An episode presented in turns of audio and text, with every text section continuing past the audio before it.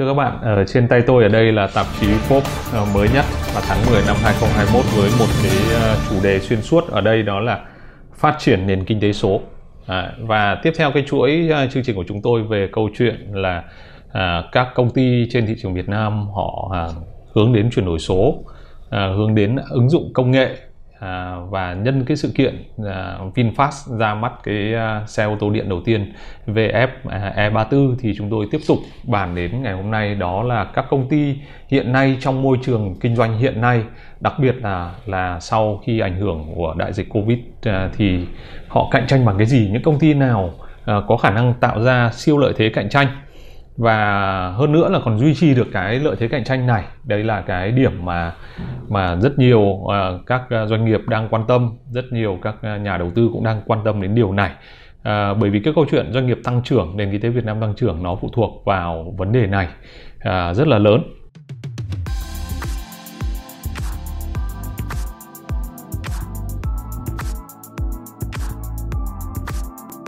À, một số cái ờ, cuốn sách ờ, lưu hành trên thị trường thì tôi thấy một số nhà đầu tư chứng khoán thì họ à, có lan truyền một cái khái niệm gọi là con hào kinh tế.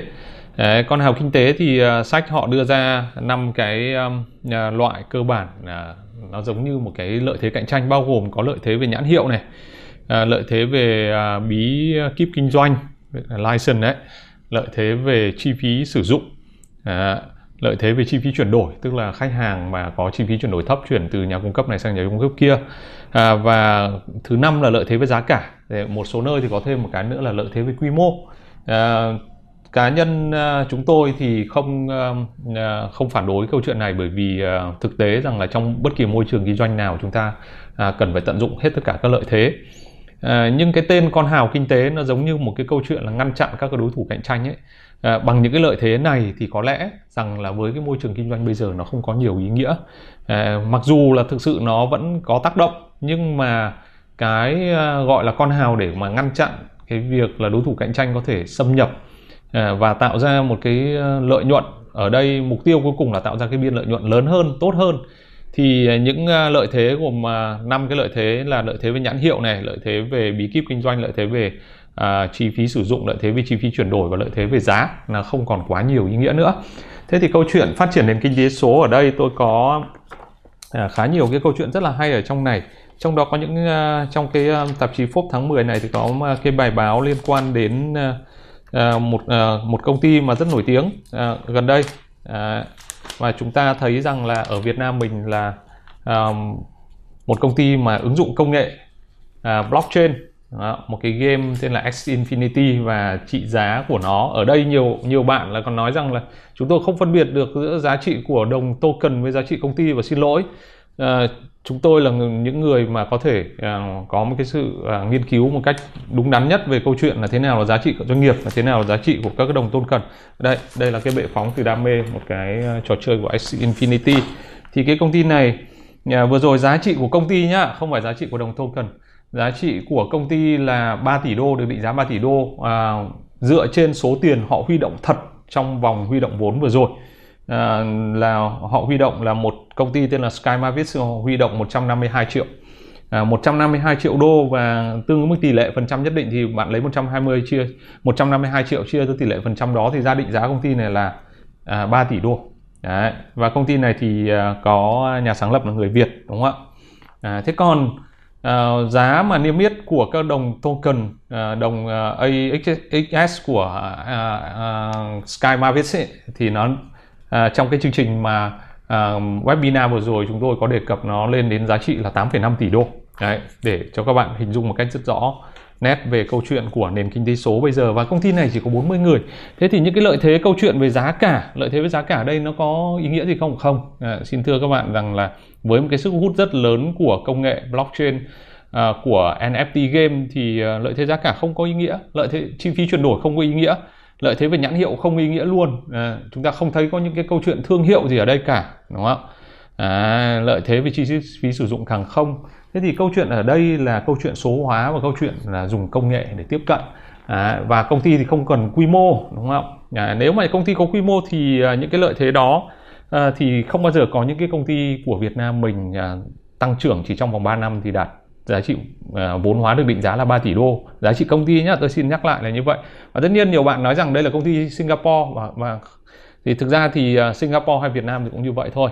Bản chất là tất cả các hoạt động của họ đang ở Việt Nam và uh, họ đăng ký ở Singapore bởi vì nó liên quan đến à, công nghệ blockchain một cái quốc gia mà cởi mở hơn đối với công nghệ này. À, nói như vậy thì chúng ta nhìn vào công nghệ hơi nhiều nếu chúng ta nhìn vào một nền kinh tế thật đi. Thì à, ừ, trong cái à, tờ tạp chí Forbes của tháng này thì có rất nhiều thứ để chúng ta có thể học được.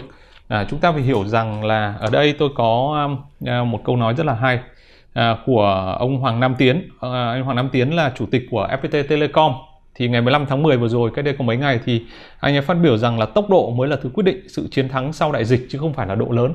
Đấy. Ông ấy có câu nói rằng là tôi rất thích câu nói cái gì không giết được chúng ta thì sẽ làm chúng ta mạnh hơn nói về câu chuyện là covid đúng không ạ? À, các doanh nghiệp Việt Nam mình là phục hồi à, sau đại dịch. Và à, cái mà ông ấy đề cập ở đây đó là câu chuyện của à, cá lớn nuốt cá bé nó đã nó đã xưa nó đã rất xưa rồi thì câu chuyện đặt ra là là đây là cá nhanh nuốt cá chậm. À, một cái à, bài báo nữa đó là triết lý ngược của chuyển đổi số. À, không phải cá lớn nuốt cá bé mà là cá nhanh nuốt cá chậm. À, đó là thông điệp của à, ông Nguyễn Khắc Lịch phó cục trưởng cục công nghệ thông tin bộ thông tin truyền thông à, đưa ra vào trong cái ngày internet à, gọi là internet đây thì với cái câu chuyện này thì chúng ta hình dung rằng là là nếu như mà chúng ta nghĩ rằng là có cái con hào kinh tế những cái lợi thế cạnh tranh nó mang tính cổ điển mà nó còn tồn tại quá lâu quá dài thì thì các doanh nghiệp Việt Nam không có cửa gì Đấy, à, trong cái uh, chương trình về VinFast thì tôi có chia sẻ rằng là nếu uh, nếu mà tồn tại những cái con hào kinh tế uh, như vậy ở trong cái thời đại này thì uh, uh, Việt Nam không có cửa gì phát triển cả. Đấy, hãng ô tô như VinFast sẽ rất khó cạnh tranh, ngay cả bản thân Tesla cũng không thể cạnh tranh được bởi vì quy mô của Tesla chỉ được à, chưa đến một triệu xe, trong khi đó à, thị trường Thái Lan là 2 triệu xe rồi, bằng nửa thị trường Thái Lan. à, thì chưa nói đến à, thị trường lớn như Trung Quốc, Mỹ và châu Âu à, thế thì nếu như mà những công ty mà có lợi thế về quy mô lợi thế về kinh nghiệm lâu đời lợi thế về uh, thương hiệu như là Toyota như là Honda hay là Ford hay là GM hay BMW Mercedes-Benz hay là Volkswagen uh, mà họ có thể duy trì được câu chuyện đó họ duy trì một cái con hào lớn như vậy để không không cho một công ty nào có thể truy cập được thì chúng ta đã không có Tesla ngày hôm nay. Và với vốn hóa ngày hôm nay của Tesla thì bằng 7 công ty uh, sản xuất xe hơi truyền thống cộng lại. Đó. để cho chúng ta có thể hình dung câu chuyện của thị trường số như bây giờ. Thế thì uh, uh, với cái sự kiện của VinFast thì chúng ta cũng thấy rằng là VinFast uh, nếu như muốn chiến thắng thì cách duy nhất là nhanh hơn thôi. Thế thì uh, nhanh hơn là nhanh hơn cái gì? Để chúng ta chưa nói đến chuyện là là công ty to công ty bé bản thân VinFast nếu như so với các hãng ô tô thì là một công ty mới đúng không? tôi đọc comment ở trên clip của của, của uh, kênh tài chính kinh doanh về uh, uh, sự ra mắt của VinFast lần trước ấy, thì có một bác vào nói rằng là anh ừ, không thể hiểu được là VinFast có rất nhiều người có nhiều kinh nghiệm mà chúng tôi thì thực sự là cũng uh, uh, có cái sự hiểu biết nhất định À, về à, nhân sự, về đội ngũ, về cách thức vận hành của VinFast.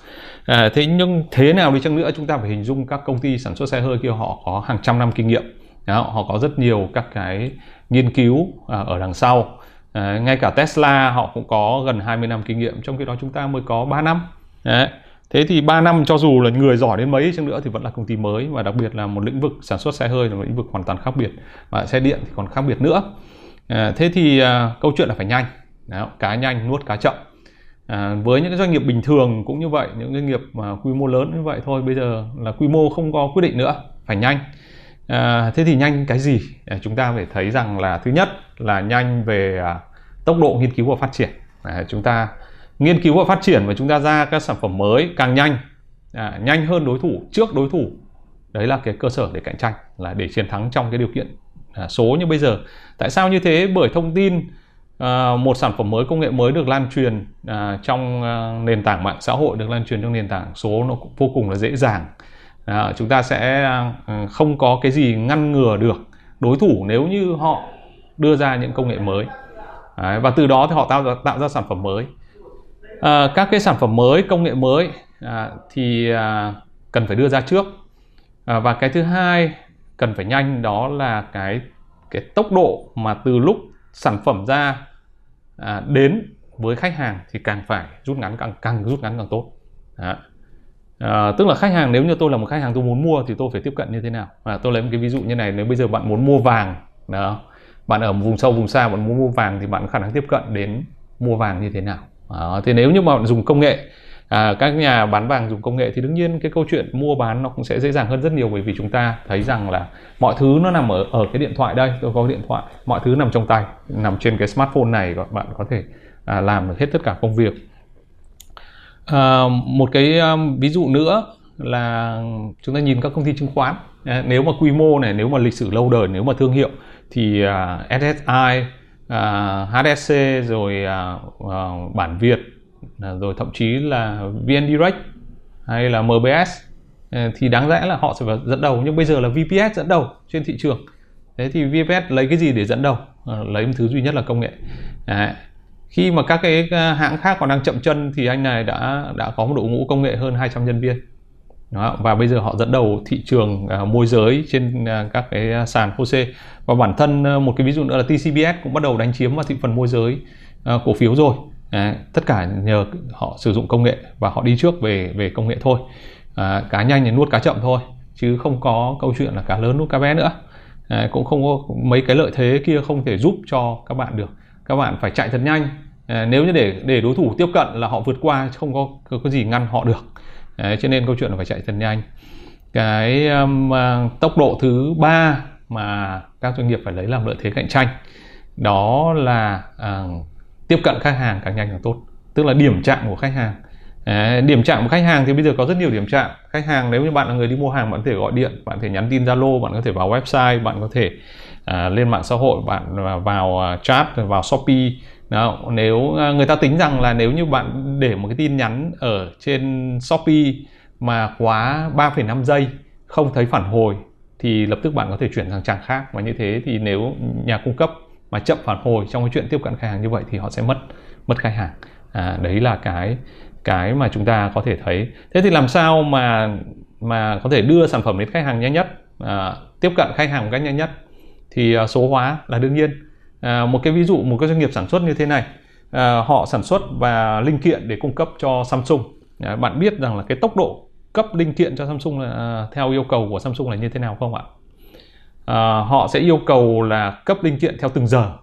À, bất kể à, khối lượng như thế nào và chất lượng phải đảm bảo là hoàn toàn không có lỗi. À, theo giờ nhá theo từng một giờ. À, thế thì công ty làm sao mà có thể cung cấp được? Hay là bạn sản xuất ra một đống dồn ứ bạn đến xếp hàng ở cửa Samsung? Không? Cái câu chuyện đó thì bạn sẽ không bao giờ có một cái mức à, lợi tức tốt được bởi vì chi phí của bạn sẽ rất lớn và thậm chí lỗ thế thì cái cách duy nhất đó là chúng ta sẽ phải ứng dụng công nghệ để kết nối cái kế hoạch sản xuất của Samsung với cái kế hoạch sản xuất của doanh nghiệp. Và từ đó thì kết nối được cái chuyện là à, tăng được cái tốc độ giao hàng à, giảm được cái à, chi phí tồn kho. Đấy chính là lợi thế cạnh tranh. À, và các doanh nghiệp nào cũng vậy từ doanh nghiệp sản xuất doanh nghiệp số doanh nghiệp thương mại doanh nghiệp mà à, lĩnh vực tài chính ngân hàng à, như chứng khoán ngân hàng thì câu chuyện chuyển đổi số của thời nay là cá nhanh nuốt cá chậm. Và à, chúng tôi cũng rất là hy vọng rằng là với cái góc nhìn này thì sẽ mang lại cho các bạn một cái à, cái cập nhật mới hơn cái môi trường kinh doanh hiện nay. Nếu như các bạn muốn um, kinh doanh thì các bạn cứ hình dung rằng là không có gì là là không có cơ hội cho chúng ta miễn là chúng ta phải nhanh phải thực sự nhanh. Đấy, và số chuyển đổi số sẽ là cái bí kíp quyết định. Và nếu như là bạn là nhà đầu tư thì bạn phải hình dung rằng là đâu chính là lợi thế cạnh tranh của doanh nghiệp.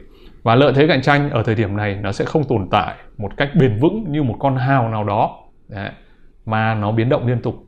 Theo đó chiến lược các doanh nghiệp bây giờ là chiến lược thích ứng. Các cái hãng mà tư vấn chiến lược lớn trên thế giới như là McKinsey hay là BCG họ cổ suý cho một cái khái niệm gọi là adaptive strategy tức là chiến lược thích ứng. Công ty nào thích ứng tốt nhất? Có chiến lược thích ứng với sự thay đổi của môi trường tốt nhất đặc biệt là sau à, sau cái sự kiện covid này thì công ty đó chiến thắng. Vâng rất là cảm ơn các bạn đã theo dõi chương trình của chúng tôi ngày hôm nay. Và nếu như các bạn có câu hỏi thì à, chương trình này nó là một phần trong chuỗi các cái chương trình về chiến lược tái cấu trúc doanh nghiệp của chúng tôi à, trên kênh tài chính và kinh doanh.